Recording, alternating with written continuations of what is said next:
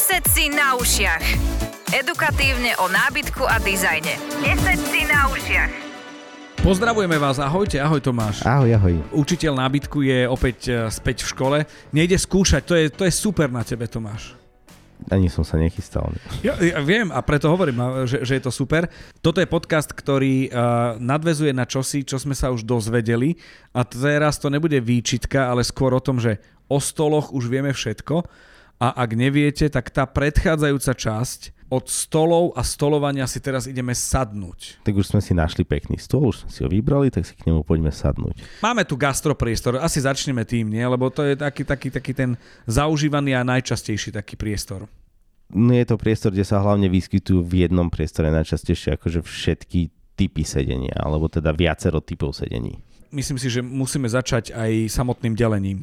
No to delenie záleží od toho, že ako sa na to pozrie, môžeme sa na to pozrieť z hora, z dola, sprava, zľava, ale teda v zásade pre nás platí, že si to rozdeľujeme nejak to sedenie asi podľa výšky sedenia, to znamená v akej výške sedím. A čo už tam? Už sú tam nejaké normy? No záleží od toho, že kam si idem sadnúť. To znamená, že k akému stolu, k akému sedeniu. Dobre, poď, vlastne toto je najdôležitejšie rozdelenie, tak začni vlastne tým. To rozdelenie základné je naozaj veľmi jednoduché. Rozdelujeme to na barové, teda to vyššie sedenie, kedy uh, sedíme buď pri klasickom barovom stole, výška sedenia by mala byť niekde okolo 75 cm, teda ak sa sa pýtal na tú normu. O niečo nižšie sú stoličky, ktoré sa volajú, majú anglický výraz, že counter stool, sú to v podstate barové stoličky s zníženým pultom, od určitého obdobia vlastne vznikli a boli veľmi populárne v kuchyniach v podstate také tie vyvýšené pultiky, ku ktorým bolo treba nejakú barovú stoličku. Klasická barová stolička bola vysoká, respektíve pri tej barovej stoličke klasickej tie pulty boli príliš nízko, čiže ti to bolo nepríjemné, musel si sa nahýbať. Ale ty si na centimetre, to znamená, že 74, 5, 6 je to barové 75, to znamená od 74 do 80, záleží, či má chrbtovú opierku, nemá, okay. je tam viacero faktov a 75 je norma. Counterstool sa dostávame na úroveň 67 cm. A potom ideme klasiku.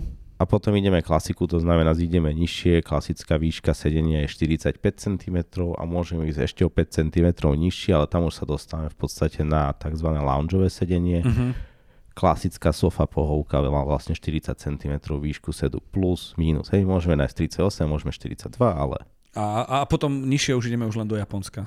Sedíme v tureckom áno, sede. Áno, áno. Ale tam je výška asi v Ankušiku potom možno smerodajná. A to zase v inom podcaste. Dobre, čiže máme rozdelené tie základné podľa výšky, čiže máme, že 1, 2, 3, hej, 3 úrovne ako keby výšky. V zásade 4. V zásade 4, pardon, áno. Mm-hmm. Čiže toto máme rozdelené. No a asi najdôležitejšia vec, že všetky tie 4 rozmery vieš dať do priestoru a tam už ideme, že do účelu. Že či som pizzeria, či som bar, či som reštaurácia, či som nejaké kafe, alebo čo si také, nie? Áno, je to rozdiel, lebo ak mám nejakú čakáreň, povedzme v ofise, kde potrebujem hosti po, posadiť, kým počkajú na niekoho, kto ich povedzme príjme v danom ofise, tak potom potrebujem niečo pohodlnejšie. To znamená, že nejaké nižšie sedenie, loungeovejšie, nejaké kresielko, k tomu nejaký príručný stolík a podobne. Hej, urobím, návodím im pohodu. Čakareň u lekára vie byť, ak som nadštandardná, Aha. lekárska starostlivosť, tak asi doprajem možno niečo také pohodlnejšie, nejakú sofu a podobne. Hej, ak som klasické štátne zariadenie, väčšinou sa dostávame v dobrom prípade aspoň k nejakým zmodernizovaným vlastne lavicovým sedeniam. Vy ste museli v Dubline sa stretnúť so všetkým. Čo všetko ste riešili? Dobrá otázka. Na chvíľku som sa zamyslel. Skôr je to tak, že aké rôzne typy priestorov, to znamená, že, že sme zariadovali teda od celých hotelov okay. cez uh, akvaparky, kantíny, sme prešli vlastne rôzne typy reštaurácií, podnikov, diskoték a tak, tuto máme vlastne takú tu najväčšie zastúpenie, ale stretli sme sa s tým, že sme dodávali vlastne do kadernických salónov, do barbershopov, do, do solárií, dokonca do bank, sedenie, vlastne to, čo sedíš za prepáškou, do rôznych predajní, vlastne sieti predajní, vlastne, kde to majú ľudia, do lekární, asi a... do jednej z najväčších sietí vlastne všetci lekárnici sedia na stoličkách vlastne od nás. to je super. a toto je asi vec, ktorá musíš nejako akože prejsť a byť pripravený, lebo asi čo si riešiš iné, keď máš barbera a keď máš lekára a keď máš kasíno a kantínu. Asi sa stretneš s úplne rôznymi, ale teda naozaj, že s veľmi širokým spektrom ľudí. To znamená, že ako od, uh, vieme obslúžiť v zásade od, od nejakého malého cukrára, ktorý práve začína, až v podstate až po najvýznamnejších uh, predstaviteľov, povedzme, v tejto krajine. Až tam? Uh, áno. Čože? Áno, aj áno. prezidentka? Áno, aj. Jej, to je super. No a ja ešte dodám ďalšiu kategóriu. Mhm. Je dosť možné, že ja sedím na niečom, čo mám doma a som len, akože nie som kaviareň, nie som barbershop, ani kantína, ani prezidentka, ale sedím na niečom od vás. Čiže je tam priestor aj pre indie ľudí. To je samozrejme, každý z nás má nejakú profesiu, každý z nás niečo, niečo vykonáva, to znamená, že tak ako vieme každého profesného obslúžiť, tak v podstate si tu vie každý kúpiť ako na domov, tak aj Aj, aj do, do svojho do, obchodu. do, do svojho obchodu. Rozmýšľam teda, vieš, že keď som veľa u svojho lekára a Mhm. dobre si mi tam sedí, ja by som z tej čakárne tú stoličku chcel a sedieť na nej. Ja nerád sedím u lekárov, ale teda Ja som na schvál vybral niečo, čo je Mhm. pritiahnuté za vlasy. Modelová situácia. Som Mhm. u Barbera a nie som v tom kresle, tam v tom až zubárskom, ale sedím niekde a poviem si, že toto je sedenie, ktoré by som chcel doma, Mhm. tak môžem ho mať. A nemusím by, zakladať kvôli tomu barberský shop. áno, dá sa to aj tak nejak akože poňať. Ak si spomenul to kreslo, tak mám vlastne príhodu, že to úplne naj, najlepšie jednanie, ak to môžem takto nazvať, obchodné jednanie. Mám známeho, ktorý má kaviárne a zmrzlinárne na, na juhu Slovenska. Raz mi volal, že v Bratislave a potrebuje niečo doladiť a hovorím, tak super, tak dobehne, že nemôžem že ležím na stole taterskom. Oni tetujú mi chrbát. Dobehni ty za mnou. Hovorím si, super, tak som tam išiel a teda počas tetovania vlastne chrbta, tak mu, tak sme preberali jej biznisové veci. A čo si si dal vytetovať, ty stoličku nejakú? Vieš čo, uvažujem nad tým už veľmi dlho a ešte stále nič, takže to už asi aj tak zostane. Toto sú ale veľmi zaujímavé príležitosti, že ideš, a teraz idem opäť. Kantína, reštaurácia, kaviareň, prezidentka, čakáreň a, a barber, tater, čokoľvek. Každý z nás píše ten svoj príbeh a takmer pri každej zákazke sa niečo nové naučíme, čiže musíme využívať svoju vlastnú kreativitu. OK, a mne sa zdá, že máš na to ľudí u seba v Dubline. Našťastie áno. OK, a sám si veľmi kreatívny. Poďme možno teraz tak trošku detailnejšie k tomu sedeniu. Keď teoreticky má niekto rande, tak chce možno trošku súkromie, hej? No preto sa to podľa mňa volá boxy, alebo sa to ľudovo zaužívané sú tie názvy boxy, lebo voľa keď sa robili z toho také koje.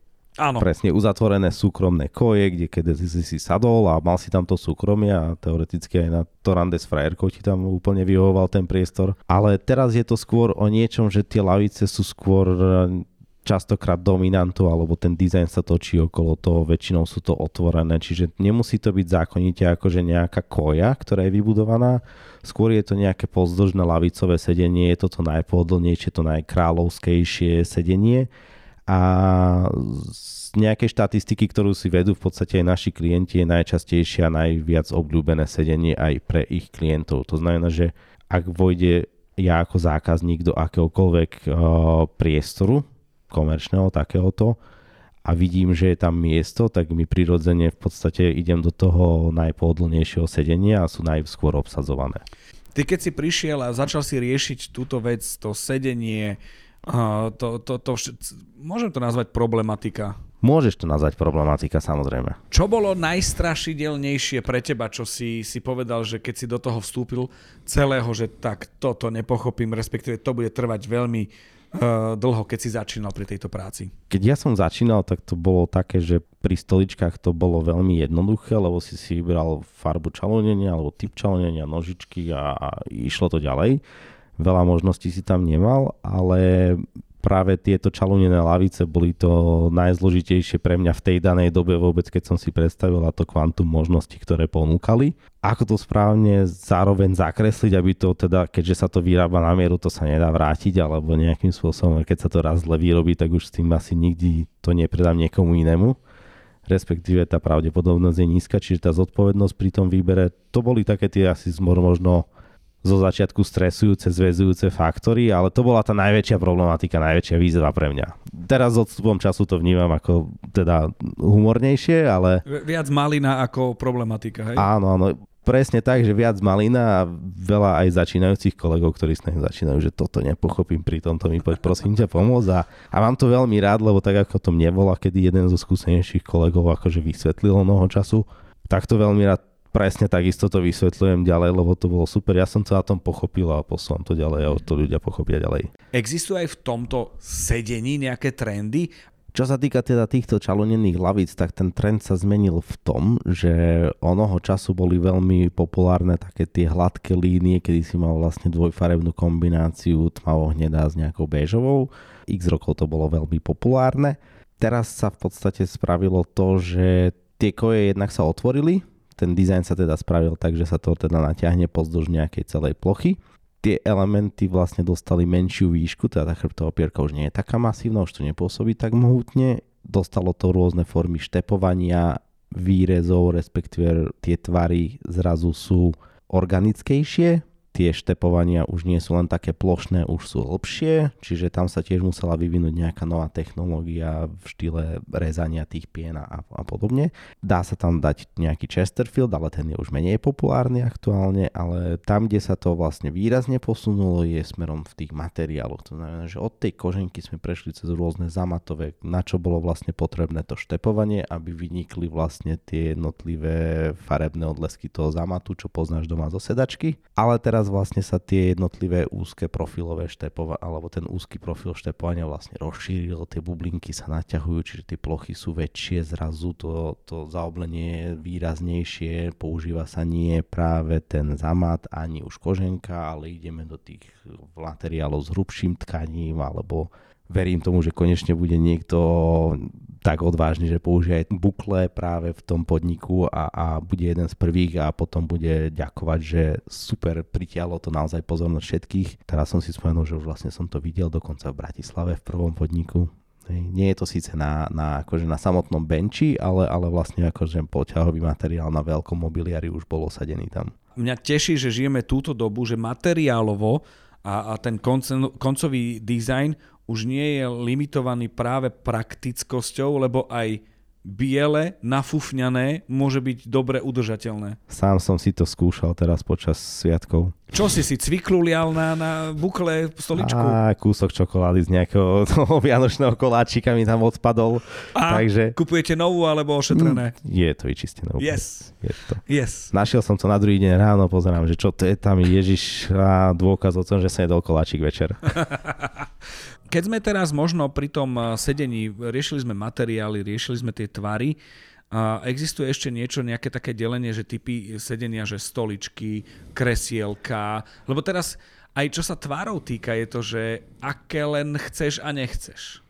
Pri tom sedení sa samozrejme, ako si to povedal, že, že sedí sa už naozaj že na, na všetkom možnom od, od rôznych taburetov, to v podstate prejde cez nejaké stoličky bez podrúčok, sa pridajú podrúčky, už máš to podrúčkovú stoličku, trošičku sa to zväčší, zaobali, vznikne z toho v podstate kresielko, narastie tomu chrbát, je z toho veľké kreslo, hej, zníži sa to trošičku, že z toho lanžovejšie kreslo, rozšíri sa to, máš z toho sofu, čiže ono sú to v podstate stále sa len hráme s tým tvarom. Ale toto je podľa mňa podstatné, prepáč, že tak skáčem rýchlo, že ak som v podniku, tak viem, i typologicky urobiť rôzne sedenia, že cez sofu do stoličky až do taburetu viem mať jeden štýl. Mm. Veľmi obľúbeným alebo veľmi požadovaným typom sedenia pre podniky, kde sa väčšinou e, stretávali alebo zgrupovali teda vysokoškoláci, no. bolo, že vždy chceli mať nejakú takú, že dvojlavičku že, že akože dvojsedenie pre, okay. pre zamilovaných. Že, to je že, super. Áno, áno, ale je to akože, myslíš na tých ľudí, je to perfektné. OK, toto ma baví, tieto informácie, toto je fajn, lebo teraz ja zase pozerám na prevádzku, ktorá je blízko nejakej školy. Áno. Berme akože vysokej alebo strednej. V Mlínskej doline bude úplne inak vyzerať podnik ako v centre mesta. 84545 a možno sa majiteľ čuduje, že prečo v tej Mlínskej doline v Bratislave idú dvojsedáky, sú obľúbené a niekde, kde je biznis centrum a tá istá sieť, zrazu nefunguje to tak. Napríklad pre také tie malé výdajné okienka v tých, alebo teda tie malé reštaurácie v biznis centrách sú zase obľúbené veľmi také tie znížené barové sedenia, tie counter stooly, lebo vlastne tam si ani nesadne, že vyššie, tam si tak len vždy tak na pol zadku sadneš k tej stoličke, tým pádom to veľmi rýchlo dokážeš zjesť, opustiť to a ideš ďalej. A hlavne, keď už sedíš, ťa netlačí pupek. Áno, Máš pocit, že to je fakt ľahké. Áno, áno. Aj pre mňa je to veľmi obľúbený typ sedenia. Ako si vybrať možno sedenie, ak sa o tom bavíme, k jedálenskému stolu domov? Lebo toto sme si prešli spektrum uh, reštauračné a čo ma na tom najviac teší, že sa dostávame veľmi blízko hranice no limit. Že už to nie je limitujúce z pohľadu materiálu, ani tváru, ani dizajnu, už len sa musíš rozhodnúť a našiť to na ten priestor a zákazníkov. Ten najčastejší limit, s ktorým sa my stretávam, je čas. Čiže pokiaľ čas a, a nejakým spôsobom nechcem povedať, že financie nehrajú limit, ale, ale v zásade, ak, ak máme dostatok času, tak uh, vieme v rámci budžetu splniť v podstate no limit. Akože nemáme limit. OK, jedálenský stôl a doma. Jedálenský stôl a doma veľmi jednoduché. Tam je v zásade jediný limit a to je ten, že keď mám dostatok priestoru a mám dlhšie alebo som zvyknutý stolovať naozaj, že, že dlho, že tie napríklad rodinná večera trvá aj pár hodín, tak je možno fajn si vybrať stoličky s podrúčkami, Uh-huh. ktorých sa ale zmestí okolo alebo teda vedľa toho stola menej. Čiže ak zase mám, mi ten priestor nedovoluje, tak radšej si vyberiem niečo možno ľahšie, sprátnejšie, bez podrúčok. Ale pokiaľ si vyberám a, klasický stôl, to znamená, že má tú platňu, ktorá nie je extrémne hrubá, nemá to v podstate tie luby pod stolom vo veľkosti 10-12 cm, tak by sa mi tam mala zmestiť každá stolička s područkou. Čiže nemusel by som sa toho báť. Čiže môžem si dovoliť, nechcem povedať slovo luxus, lebo to nie je o luxuse, ale akože luxus z pohľadu sedenia, lebo tá područka je niečo, čo vyvoláva vo mne väčšie pohodlie. Určite A áno, pritom funkčné. áno. Ale nie je potrebné, ak naozaj využívam stôl len na to, aby som sa rýchlo na ňom, teda pri ňom uh, najedol a, a väčšinu času aj tak pri tom stolovaní máme väčšinou tie ruky vyložené alebo opreté, vlastne sú tie predlahtie o hranu stola, preto by nemala byť veľmi ostrá, aby nás nerezala. Uh-huh. A čiže častokrát to takto používame a častokrát väčšinu, väčšiu časť toho stolovania vlastne až ruky opreté tam, čiže ich nepotrebuješ skladať na područky, nie je ti zbytočná, sedíš rovnako. Ale keď je to tak, povedzme, že akože už, už je to, to stolovanie je ako keby proces nejaký. Áno, ak je to teda dlhšie, ak sme zvyknutí, napríklad u nás doma je to teda reálne, že proces, kedy teda dlhšie sedíme, že predtým, potom je to samotné stolovanie, alebo teda to jedlo a následne sa potom zároveň ešte sedí, dáme si kávu, dlhšie sa ešte posedí a porozpráva. Ale neodnáša A- sa, nedabar, nedebarasuje sa. Nie, nie, nie. Bo to je koniec potom. Áno, to už potom zhasínam. ale Otázka je, že, že aký stôl teda máte, koľko sa vám ich tam zmestí a podobne, ale to je všetko vieme vlastne si vykonzultovať a vy, vydiskutovať.